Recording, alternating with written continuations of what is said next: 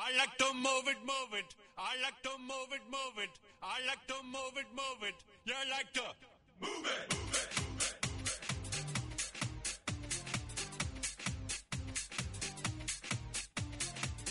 All girls all over the world. Original King Julian for the casement. I love all the girls. 핫하고 도발적인 그녀 이야기. 신현주의 핫도그. Sassy, alright? Woman, you cute, and you don't need no makeup. Original cute body makeup on man. Woman, you cute, and you don't need no makeup. Original cute body makeup on. Woman, physically fit, physically fit. 이번 주는 한 주 내내 굉장히 춥다고 합니다. 눈까지 내린다고 하니까요. 특히 더 따뜻하게 입으셔야 될 것 같습니다. 또 독감이 기승이라고 하는데 건강 관리에도 더 신경 써주시고요. 한파 사고에도 유의를 하셔야겠습니다. 월요일부터 주변 사람들에게 건네는 따뜻한 말 한마디로 이 추운 한파도 녹이는 한 주 되셨으면 좋겠습니다. 월요일 힘차게 출발해 볼까요?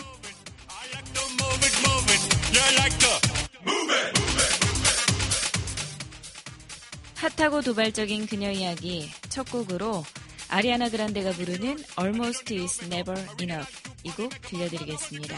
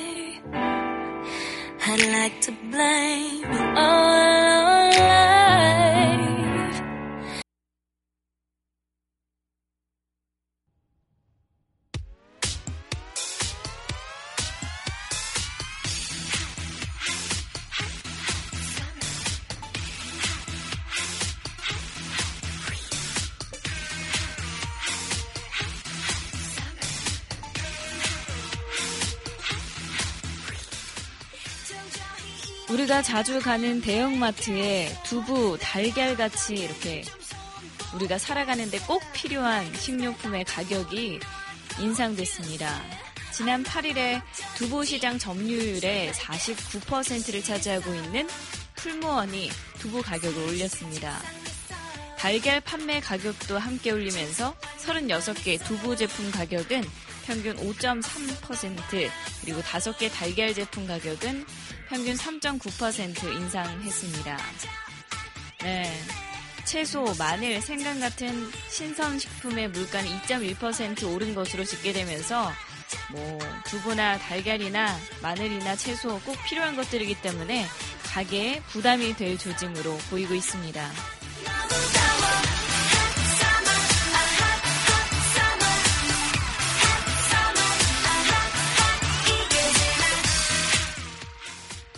이 환자는 도저히 가망이 없습니다.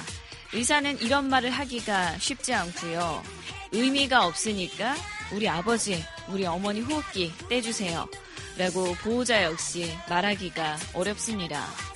이런 병실의 풍경을 바꿀 이른바 웰다잉법 최종 국회에 통과가 됐다고 하는데요.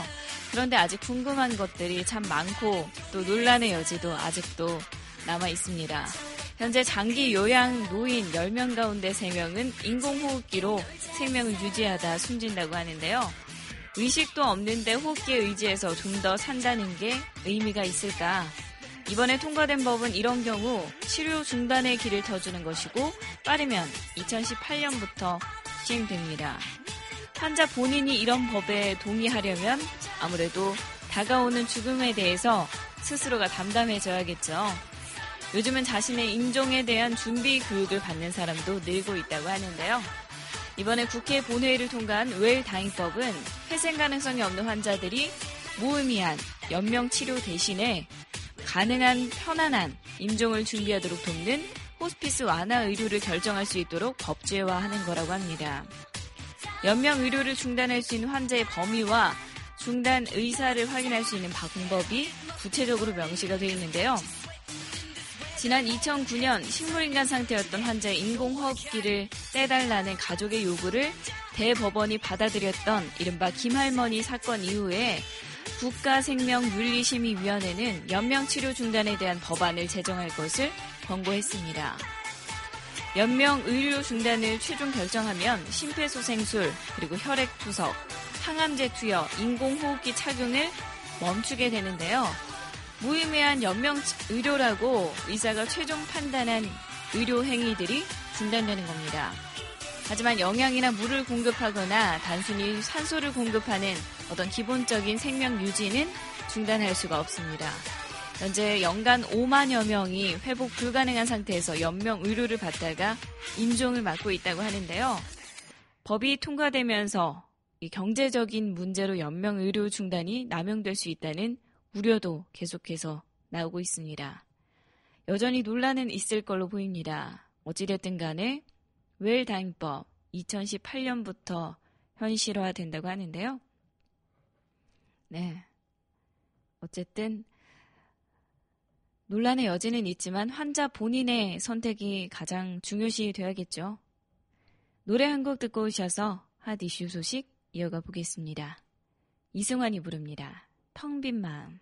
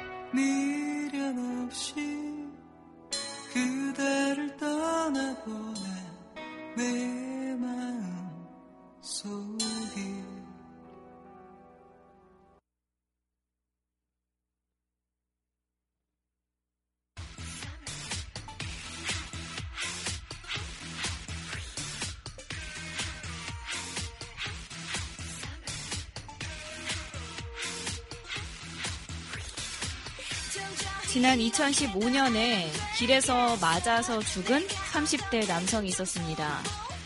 그런데 법원 판결이 나왔는데요. 유족들이 분노를 하게 됐습니다. 네, 죄라는 게 무겁고 가볍고를 따질 수가 있을까요? 어느 정도 사회적으로 이건 더 무거운 죄다라고 우리는 어느 정도는 생각할 수 있죠.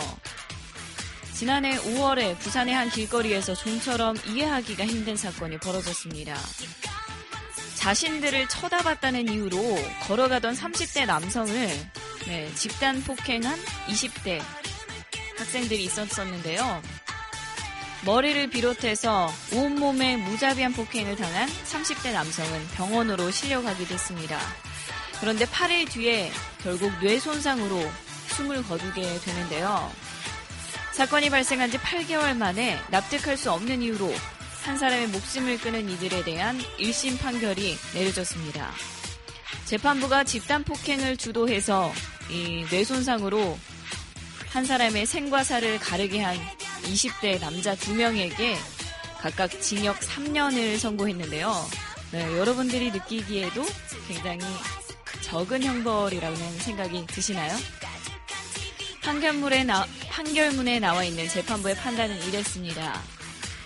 자신들의 폭행 사실은 인정하면서 어느 정도 반성을 하고 있다는 점, 그리고 술에 취한 상태에서 우발적으로 이 사건의 범행에 이른 것으로 보이는 점. 피고인 김, 김 씨는 23살, 다른 피고인 김 씨는 21살의 젊은 나이로 교화, 개선의 가능성이 있다고 보이는 점, 뭐 이런 점들을 감안했다고 하는데요.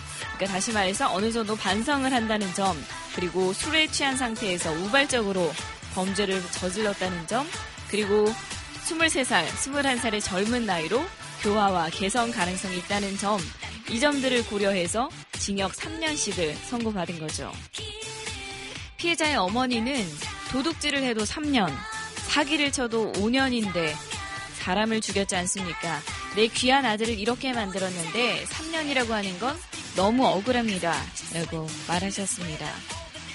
너무나 황당하고 또 황망하게 혈육을 떠나보낸 가족들은 아직도 너무나 당황스럽고 슬픔과 분노가 가슴속 깊이 남아있는데 이 1심의 결과가 좀처럼 받아들여지지가 않습니다. 이 판결을 바라본 전문가 역시 네, 형량이 좀 낮은 거 아니냐라는 의견을 내놓고 있습니다. 현재 이 재판은 숨진 남자의 유가족뿐만 아니라 가해자 가족들까지 항소를 신청했다고 하는데요. 가해자 가족들은 어떤 항소냐 하면 형량이 너무 무겁다는 겁니다. 네, 피해자 측은 당연히 형량이 너무 가볍다는 거고요. 양측 모두가 받아들일 수 없다는 입장이죠. 근데 가해자 측이 자기 아들이 만약에 이렇게 당했다면 형량이 너무 무겁다라고 말하실 수 있을지 또 그것도 의문이 듭니다. 간디는 이런 말을 했죠. 죄는 미워하되 사람은 미워하지 말라. 라고 했죠.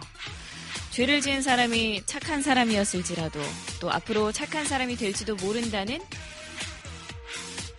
가능성을 열어둬야 한다고 할지라도 네 전제 조건이라는 게 있지 않겠습니까? 죄값은 합당하게 치러진 상태에서 그 사람이 앞으로 교화가 되고 개선이 되는 걸 바라봐야 하지 않을까 싶습니다. 네, 2심의 결과에 많은 사람들의 시선이 쏠리겠네요.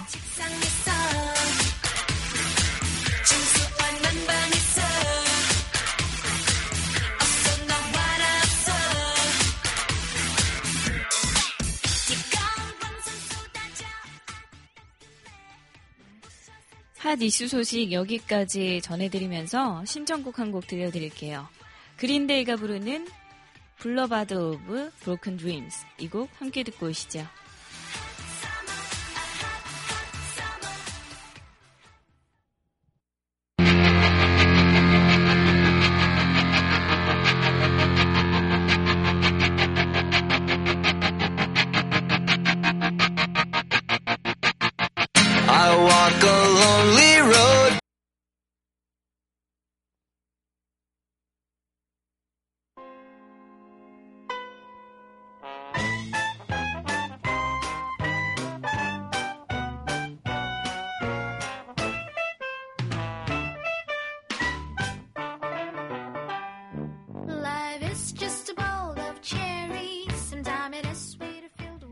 신하나가 전해드리는 해외 토픽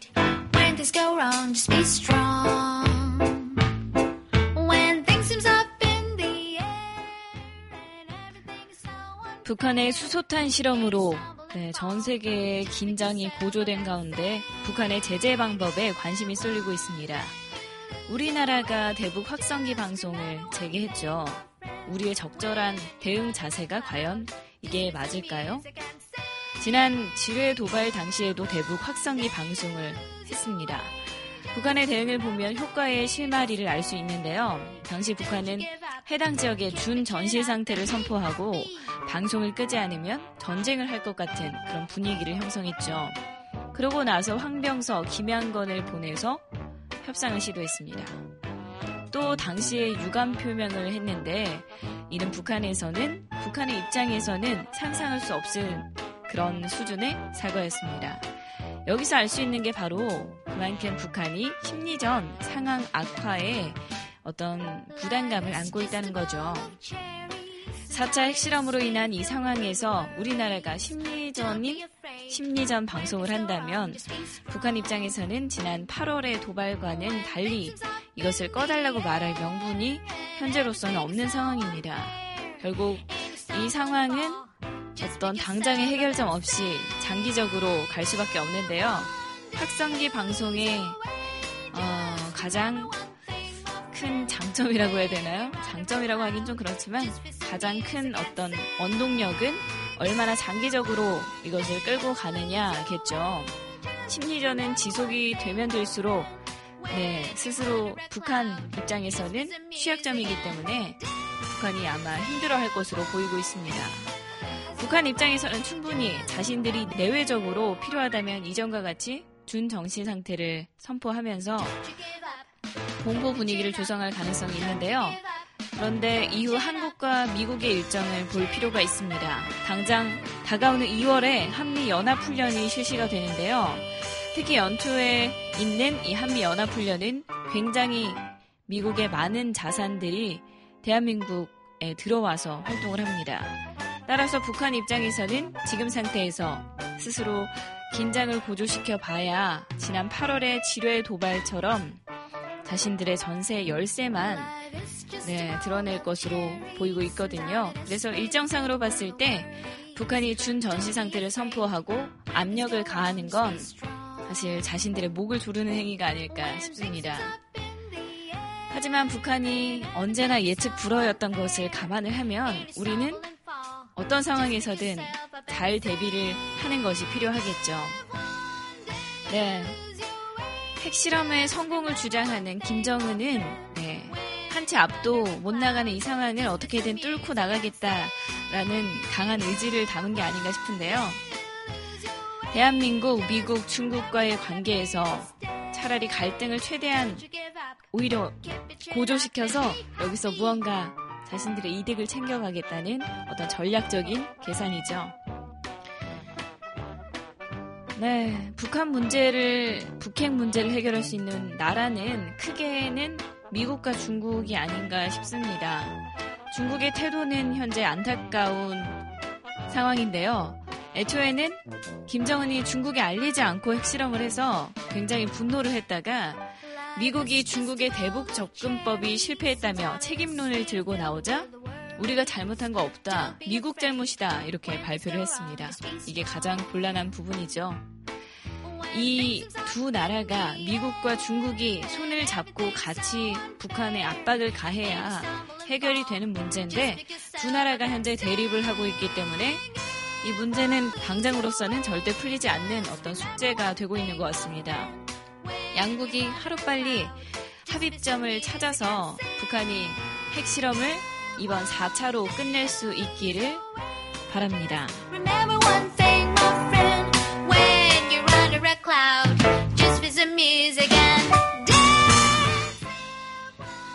네, 신청곡 한 곡 듣고 오셔서 해외 토픽 소식 이어가 보겠습니다. 치타가 부르는 아무도 모르게.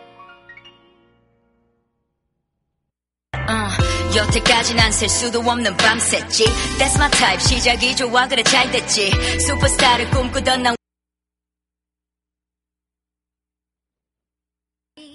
날씬한 몸매와 건강을 위해서 아침 식사를 꼭 잊지 않는 사람들이 있습니다.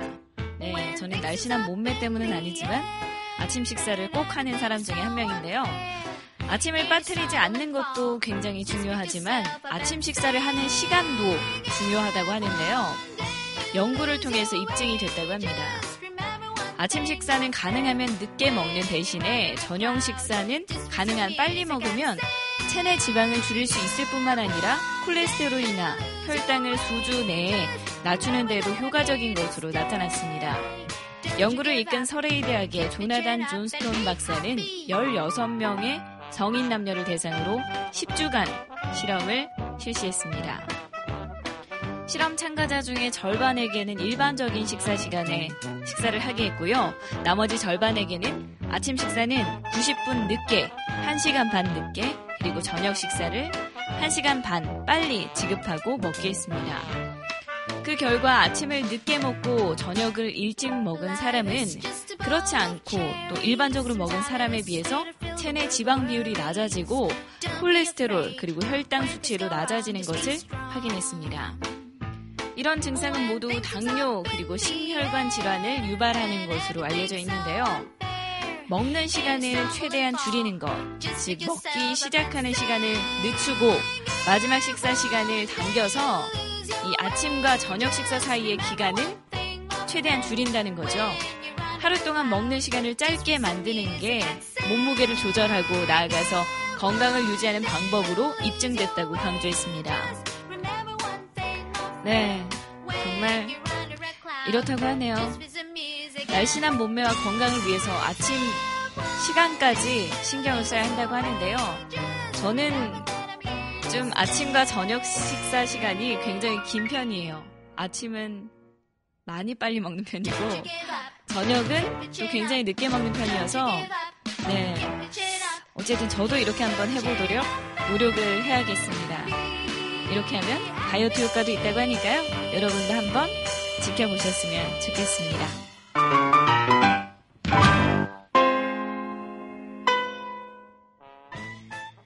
딸을 대신해서 손녀딸을 낳은 엄마가 있다고 합니다. 참 제목이 아리송하죠.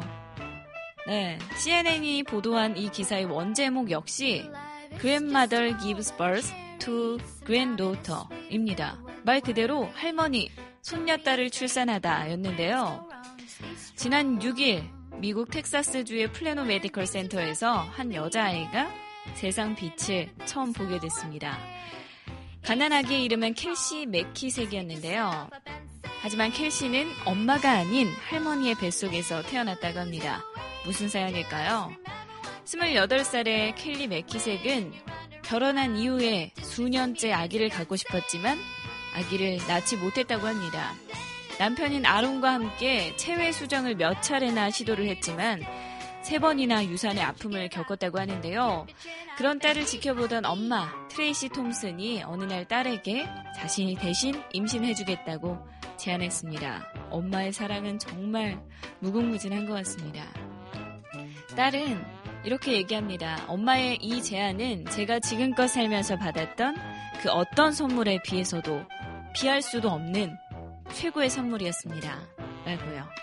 켈리가 10대 시절에 농담처럼 이런 얘기를 했다고 해요.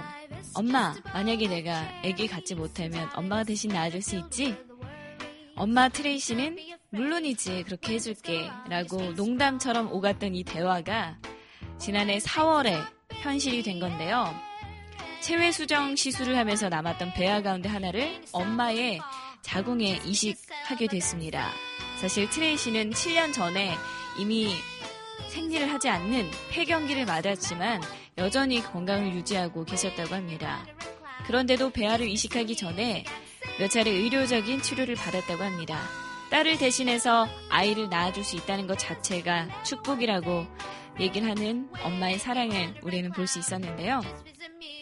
드디어 지난 1월 6일에 3kg의 건강한 여아를 출산하게 됐습니다.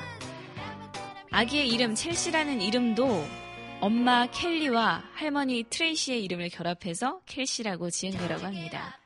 현재 미국에서는 6쌍 가운데 한 쌍이 아기를 낳지 못하는 것으로 보고되고 있는데요. 여러 가지 불임의 원인이 있겠지만 여성 흡연과 체중이 가장 중요한 문제로 꼽히고 있다고 합니다. 네, 어찌됐든 딸을 대신해서 손녀딸을 낳은 엄마. 트레이시는 여러 방법을 써봐도 해결책이 되지 못했던 부부들은 자기 모녀와 같은 이런 대리 임신이 하나의 옵션이 될 수 있다고 얘기를 하고 있습니다. 네. 어찌됐든 정말 엄마의 사랑이 정말 큰 것 같습니다.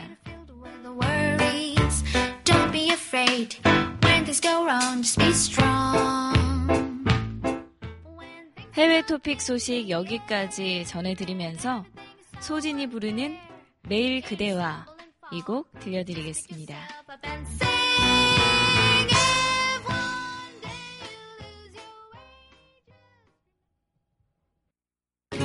아침 햇살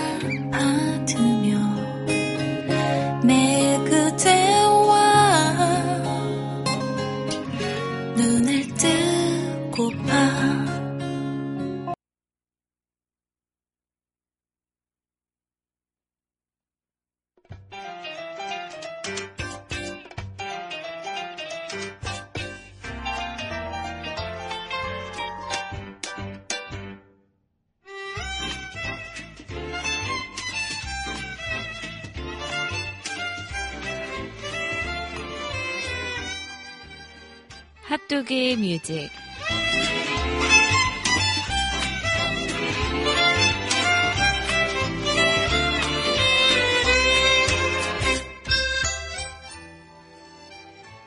하루 한 곡 여러분과 제가 함께 듣는 핫도그 music 코너입니다. 네, 오늘 제가 소개해드릴 가수는요. 그룹 소녀시대이자 유닛 그룹 테티서의 메인 보컬이죠. 태연입니다. 그리고 함께 들어볼 노래는 지난 2008년에 방영됐던 드라마 쾌도 홍길동의 OST 곡에 수록된 곡인데요. 태연의 솔로곡이었죠. 만약에 라는 곡입니다. 이 곡은 이후에 피겨 퀸이었던 김연아 씨가 또 부르기도 했었는데요. 그룹 소녀시대 메인 보컬로 이 태연은 2007년에 데뷔를 하게 됐습니다. 당시 탱구라는 별명으로 큰 사랑을 받았었죠. 그룹 내에서 가창력과 표현력이 가장 탁월해서 OST 그리고 솔로 활동을 가장 많이 한 멤버기도 합니다. 이번에도 솔로 앨범을 냈었죠. 또 히트를 쳤고요. 굉장히 작은 체구지만 엄청난 가창력을 느낄 수 있었기에 더 매력이 묻어나는 그녀가 아닐까 싶은데요. 그럼 태연이 부르는 만약에 함께 듣고 오실까요?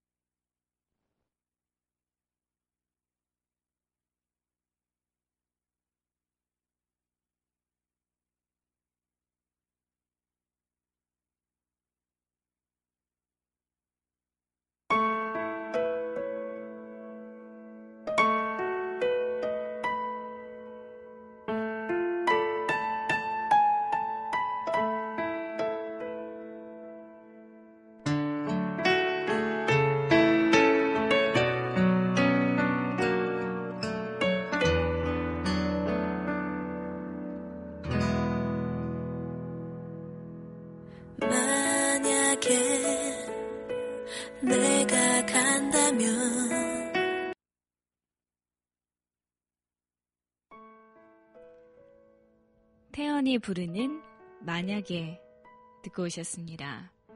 목소리가 정말 예쁘죠?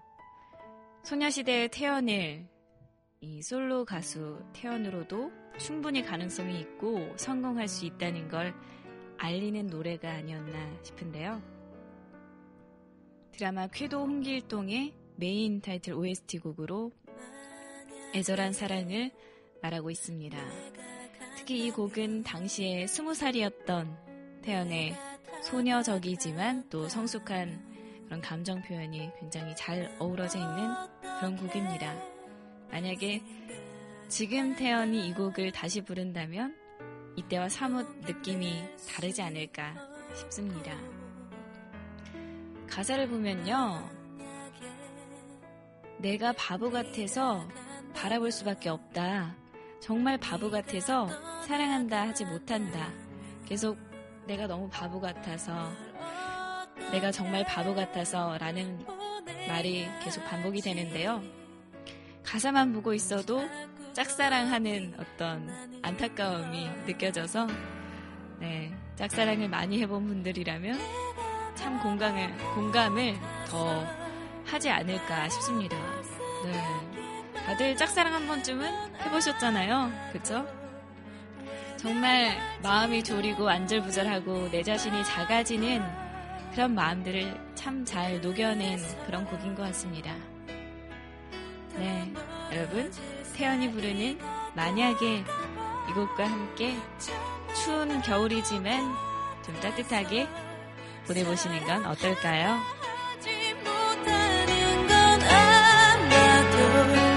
만남 뒤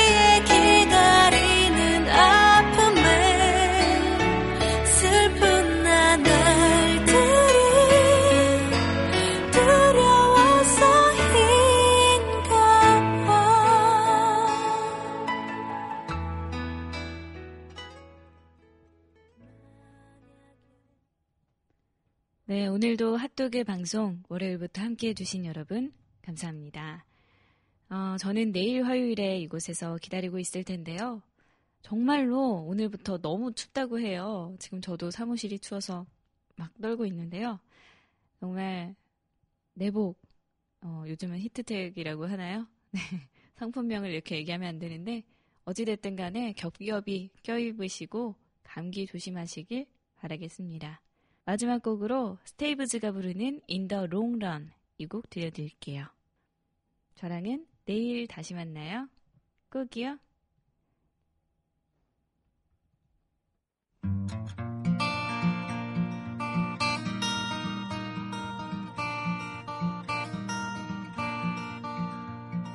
lying, a dreamer